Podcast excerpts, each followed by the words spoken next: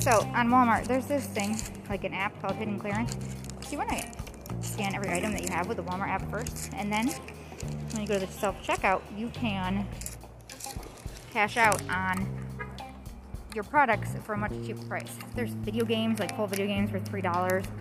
Um, this isn't anything big, but it was this hooks device thing that uh, it was like you know two adhesive hooks, and it was a dollar forty-eight, and the app was showing it for a dollar fifteen.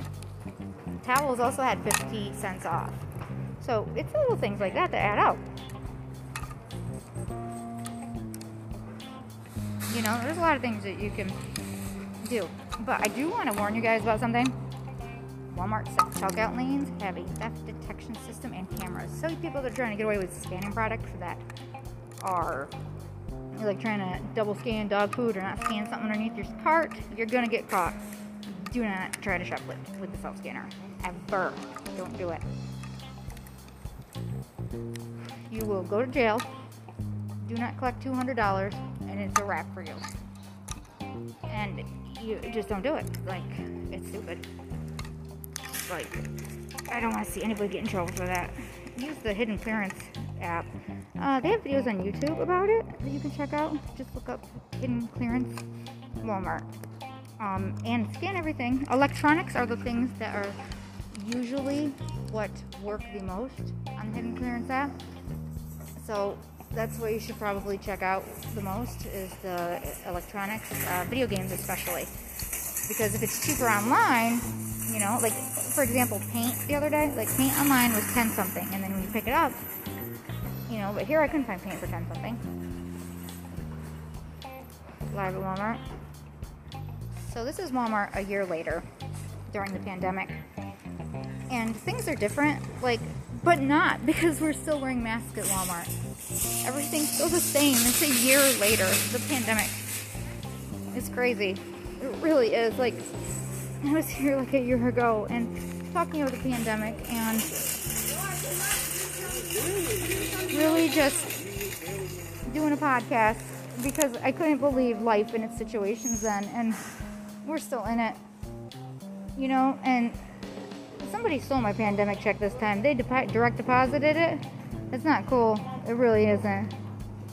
Not cool, guys. Well, whoever did it, not cool. You know, like the pandemic has caused people to be just cruel and mean, and instead of loving each other more, it's brought people and it's broken them apart. Stop letting the pandemic do that to you.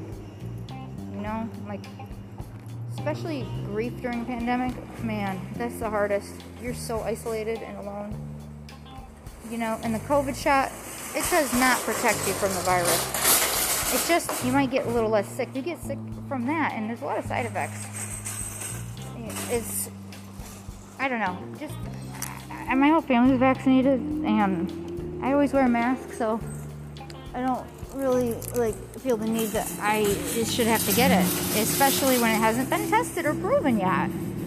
I don't know, guys. Just some things to think about. I'm giving you a live from Walmart update a year after the first update at Walmart about the pandemic when I was in Rochester um, at the Johnson City Walmart, and I'm giving you an update now. Nothing's changed, guys. Nothing.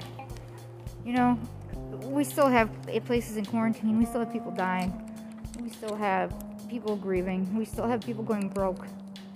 And they shouldn't be, because we're going to go broke as a country. And everything away, you know? Like, all these pandemic checks might be nice, but where do you think they're coming from? Not the sky. We don't just print it on. It's not just printed on paper, it has to be back from something. So, just think about that, you know, before you file for unemployment and stuff. Or try to get a job. Our country needs everyone to work. Please, you know, for the sake of America. Thank you from Walmart.